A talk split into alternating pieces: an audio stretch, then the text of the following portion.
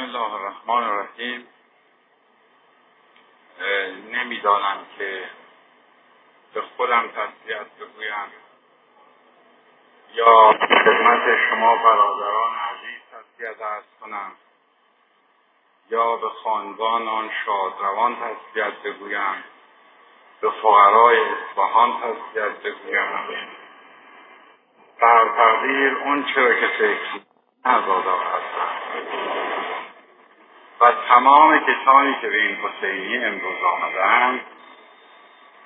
برای سلامتی دادن و تسلیت گفتن به دیگری نیست، برای خودشان. هر کسی به عنوان صاحب عزا به این مجلس آمد، ولی من هرگز نمیتوانستم جمله ای رو که بندگان از آقای رضا شاه علی الله مقام شریف به جناب آقای شریعت فرمودند درک کنم تا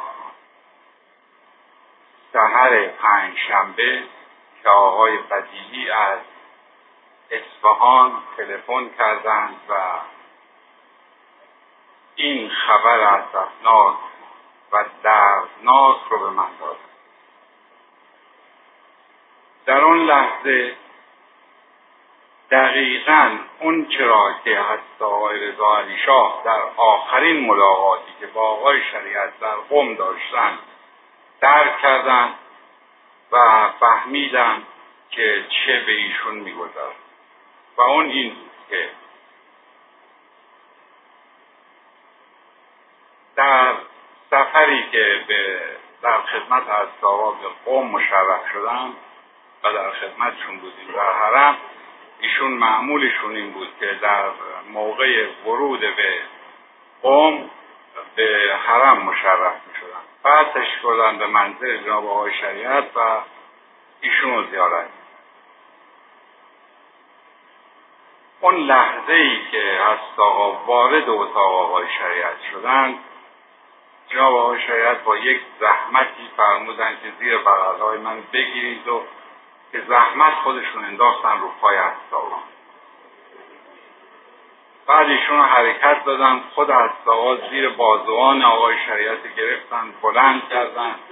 و روی مبل ایشون رو نشوندن. نکته مهم و قابل که مورد توجه من و مورد نظر من هست این نکته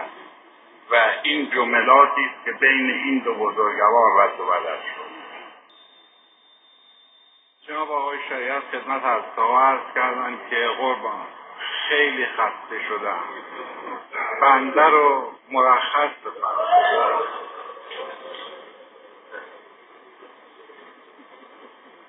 حضرت آقا در آن لحظه برای چند لحظه‌ای پلک‌های مبارکشون رو روی هم گذاشتن و چشمانشون مرطوب شد از اشک و بعد چشم‌ها رو باز کردند و نگاه آقای شریعت کردند و فرمودند که هر وقت که یکی از آقایون معزونی چنین تقاضایی رو از من می‌کنند درست حالت اینو داره که تیری به قلب من. من برایم خیلی عجیب بود که چطور حضرت آقا در مقابل فوت و یا خواست فوتی که یک تیر به قلب مبارک شد، ولی دقیقاً مسئله اصابت تیر به قلب خوردن رو در مصیبت از دست دادن شیخ در سحرگاه پنجشنبه حس کرد. یعنی فرمایش بندگان از آقای رضا علی شاه علی الله مقام شریف در سحر پنجشنبه دقیقاً در وجود من اونچنان احساس شد که بی اختیار چندین بار کلمه انا لله و انا الیه راجعون رو تکرار کردم. آقای های بدیعی از اون طرف گریه می کردن و من از این طرف این کلمه این جمله رو تکرار می کردم. این بزرگواران اگر خمیره و باطنشون پاک نباشه به چنین مراحلی نمی رسند و به چنین مقاماتی